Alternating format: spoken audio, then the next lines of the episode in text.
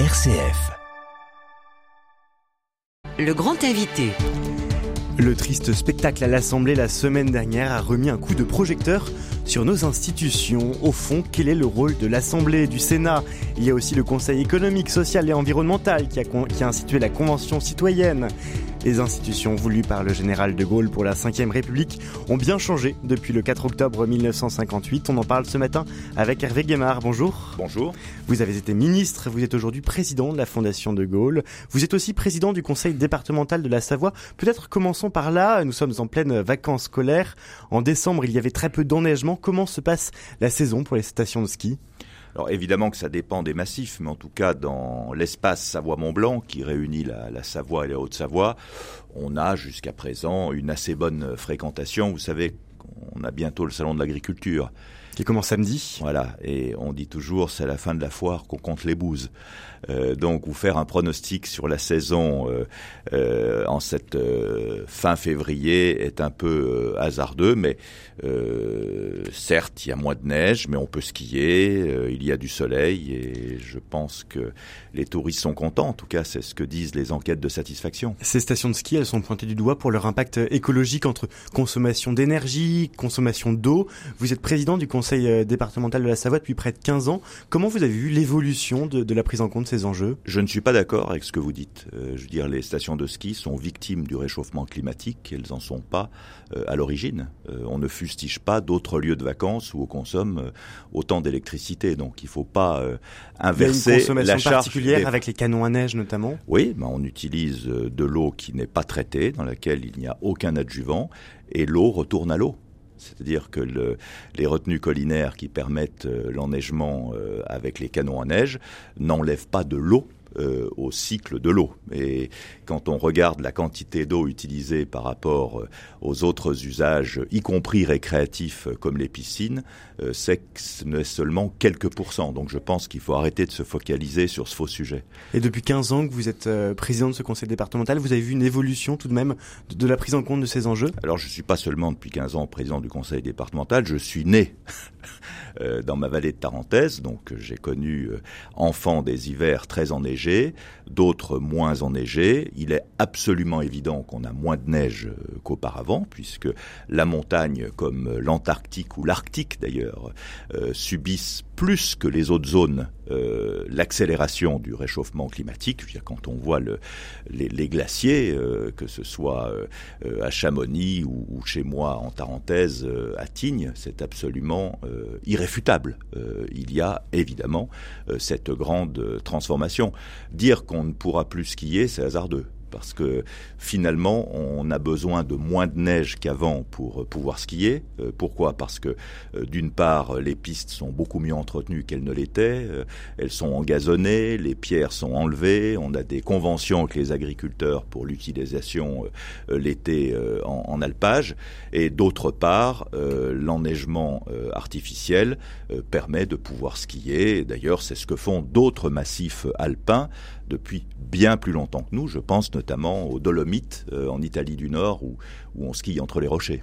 Hervé Guémard, vous êtes aussi euh, président de la Fondation de Gaulle et, et on voulait évoquer ce matin avec vous nos institutions, mmh. puisque quand on a regardé le spectacle la semaine dernière à l'Assemblée et la semaine d'avant, on se demandait si l'Assemblée était encore l'institution qu'il nous fallait. Est-ce que aujourd'hui, euh, l'institution de l'Assemblée nationale telle qu'elle est, dans un contexte où le parti présidentiel n'a pas la majorité absolue, eh bien c'est une institution qui fonctionne encore? Bah, Bien sûr, euh, il faut qu'elle fonctionne. Euh, ce n'est pas parce que quelques députés euh, irresponsables pervertissent nos institutions qu'il faut perversion. voilà qu'il faut jeter le bébé avec l'eau du bain le général de Gaulle a créé des institutions solides euh, en 1958, pas tout seul d'ailleurs, euh, contrairement euh, à ce qu'on pense, puisqu'il y a eu un intense travail pendant l'été 1958 et beaucoup de travail les années précédentes, parce que beaucoup d'hommes politiques, de juristes estimaient que la République précédente, qui a d'autres mérites en tout cas, ne marchait pas sur le plan institutionnel. Vous savez, l'année prochaine, la Constitution de la Ve République va dépasser en durée euh, le record absolu qui était la Troisième République. Bon. Euh, ce qui montre ses capacités d'adaptation. Donc il y a suffisamment de ressorts euh, cachés, si je puis dire, dans ces institutions pour qu'elles fonctionnent. On a vu qu'elles fonctionnaient pendant les, les cohabitations. Là, euh, nous avons, euh, compte tenu de la composition de l'Assemblée nationale euh, et du comportement irresponsable de certains parlementaires, ce très désolant spectacle, mais ça ne remet pas en cause des institutions. Moi, je pense qu'il y a une chose qui manque, et il n'est pas besoin de réformer la Constitution euh, pour cela, c'est que avant l'élaboration de la loi, euh, on ait des procédures de concertation plus poussées avec les citoyens que ce n'est le cas aujourd'hui. Parce que dans le schéma représentatif habituel, on élit un député pour cinq ans, et après, cinq ans après, on dit on est content ou pas, on, on, revote pour lui ou pas. On a complètement changé de monde. Euh, donc maintenant, il faut euh, une négociation et une consultation permanente.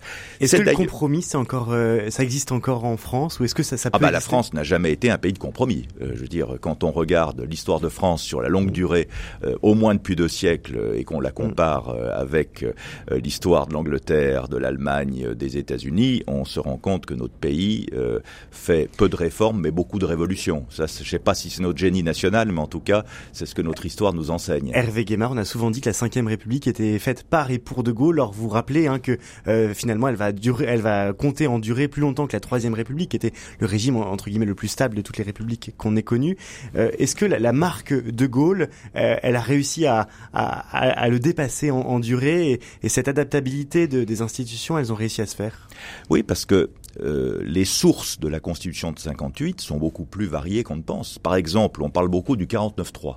Mmh. Bon, euh, qui est cet article qui permet d'adopter euh, un texte, sauf si une motion de censure renverse le gouvernement.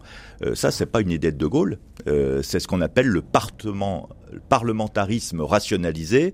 C'est dans la Constitution allemande depuis 1949. Euh, et personne ne s'offusque euh, que ce Misstrauen Votum, c'est-à-dire le vote de défiance qui existe en Allemagne, euh, existe aussi en France. Je veux dire, il y a un moment où il faut décider et que chacun prenne ses responsabilités. Donc moi, je ne suis pas du tout choqué que l'on puisse utiliser le 49.3 pour faire adopter un texte. Après tout, Michel Rocard l'a fait en son temps, je crois, à 40 reprises. Le 47.1, c'est plus nouveau.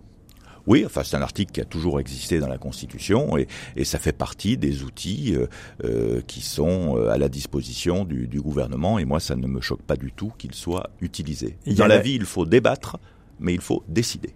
Voilà. Il y a l'Assemblée, il y a aussi le Sénat, il y a plein d'autres, une myriade d'autres institutions.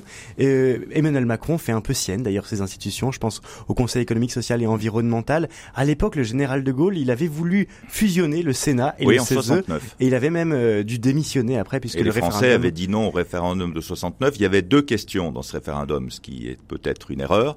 Une première question sur la régionalisation et une deuxième question, effectivement, euh, pour créer euh, en fusionnant le Sénat et le Conseil économique et social pour qu'on ait une chambre, une deuxième chambre euh, qui représente les intérêts économiques. Donc diminuer le nombre d'institutions. Aujourd'hui, il y a non seulement l'Assemblée, le Sénat, le CESE, il y a aussi des conventions citoyennes, le Conseil national de la refondation également. Mmh. Est-ce qu'il commence pas à y avoir trop d'institutions? Je suis complètement d'accord avec vous. Euh, on aurait pu euh, éviter ce Conseil national de la, de la refondation. Personne ne sait à quoi il ressemble. Alors on a voulu faire une analogie, une fausse analogie avec le Conseil Conseil national de la résistance, mais le Conseil national de la résistance, par définition, a été créé sous l'occupation, euh, à un moment où il n'y avait pas d'institution représentative. Je dirais à partir du moment où on a des députés et des sénateurs régulièrement et démocratiquement élus, euh, il n'est pas utile de multiplier les autres instances puisque ça brouille complètement le débat. Est-ce que c'est parce qu'il faut à chaque fois qu'il y a un débat qui arrive dans la société trouver la bonne réponse? Je pense notamment à la Convention citoyenne sur la fin de vie. Il faut pour cela donner le de, des citoyens à travers des citoyens tirés au sort. Est-ce que c'était vraiment ça l'esprit de la Ve République?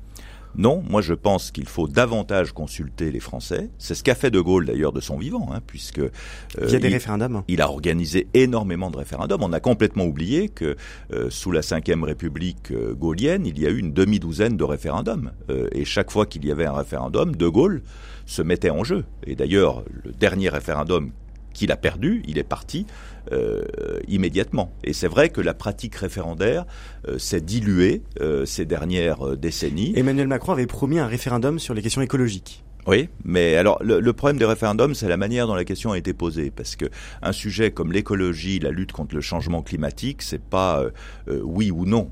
Enfin, je veux dire, il y a, des multitudes de décisions à prendre, donc je suis pas sûr que le référendum euh, soit la meilleure solution institutionnelle pour décider. Mais comme je vous le disais tout à l'heure, nous sommes en 2023 et plus en 1958.